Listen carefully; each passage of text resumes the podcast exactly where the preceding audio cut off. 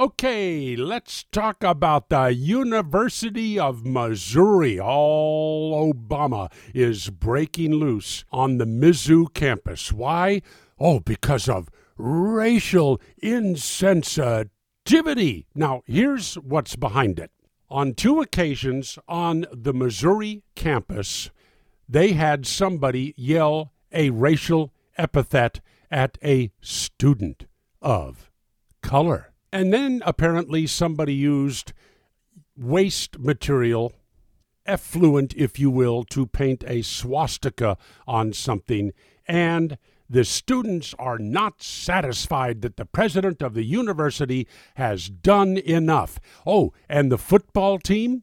The football team that is going nowhere this year because they suck have decided that, well, the 34 black members of the football team are not going to go to practice anymore and they're not going to play in any more games until the president of the university resigns over this. You ought to see their list of demands.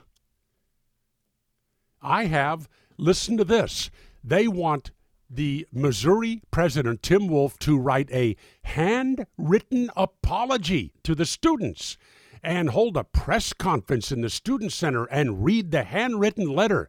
And the letter must acknowledge his white male privilege and then must must bow to certain student demands. Let me tell you what you do. You rescind every scholarship of an athlete who refuses to practice or play. You kick them out of school if they can't start paying their tuition and you tell the students go to class or get a failing grade. You don't let the students run the institution. And in the Solomon Brothers studio, Naples, Florida, it's your pal, Neal Boortz.